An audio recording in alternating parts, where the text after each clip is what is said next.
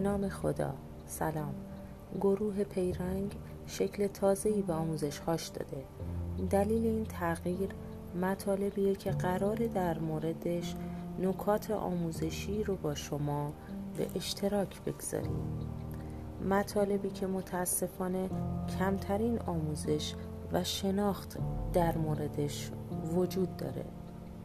تا امروز شما رو با شخصیت یا کاراکتر و ماجرا یا پیرنگ آشنا کردیم. حالا نوبت به سومین زل مثلث طراحی داستان رسیده. زل سوم مضمون. با پیرنگ همراه باشید.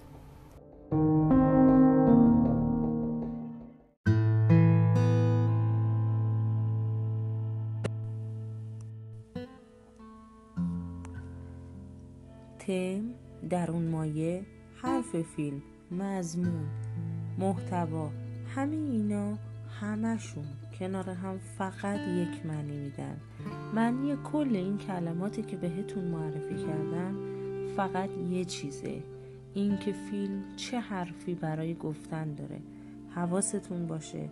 فیلم شما حتما باید حرفی برای گفتن داشته باشه اگر فیلم حرفی برای گفتن نداشته باشه مخاطب بعد از اتمام دیدن فیلم میگه خب مثلا چی؟ خب منظورش چی بود؟ اصلا واسه چی این فیلم رو ساختن؟ خب که چی؟ خیلی بده که مخاطب بخواد بعد از دیدن شاهکار ادبی شما چنین چیزی بگه حواستون باشه مضمون رو جدی بگیرید.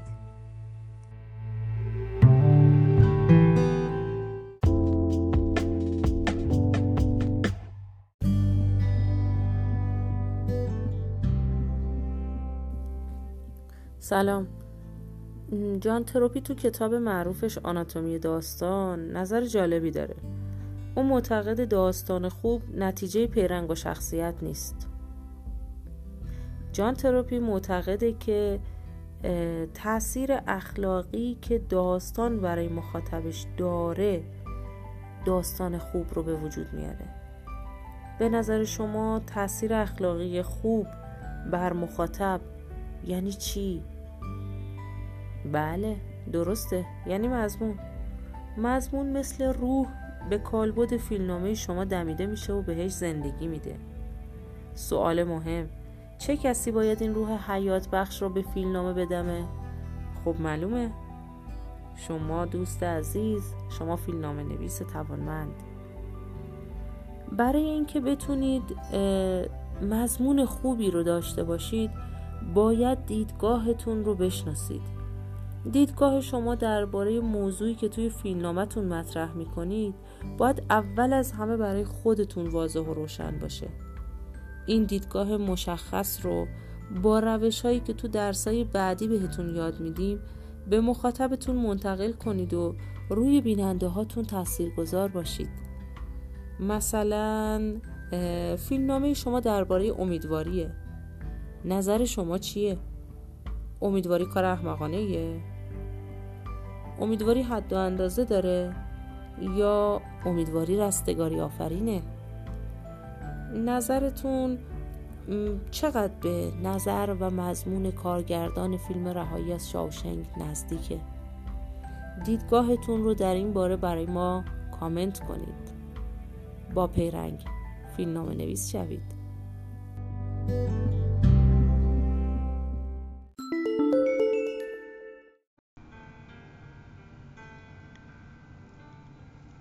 سلام.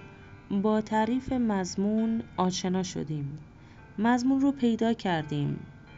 به کمک هم خط مضمون رو ساختیم. حالا باید بتونیم به داستان تزریقش کنیم. چند راه ساده به شما پیشنهاد می‌کنیم. می‌تونید سفر طراحی کنید. می‌تونید از تک نماد بزرگ استفاده کنید. می‌تونید از دو تا نماد استفاده کنید. در این پادکست با تزریق مضمون به کمک سفر آشنا میشیم. حتما شما هم فیلم های زیادی رو به خاطر دارید که با یک سفر اتفاق شروع میشه و یا به پایان می‌رسه. داستانهای اساتیری جهان مثل اودیسه حتما سفر ربانی حضرت موسی رو به خاطر دارید. مثال های خوب کودکیمون رو یادتون هست؟ با خانمان، هاکل بریفین فیلم های سرشناس تاریخ سینما از قدیم تا جدید. از تلما و لوئیس گرفته تا ارباب حلقه ها و خیلی مثال های دیگه. براتون فیلم شاهد رو مثال می‌زنم.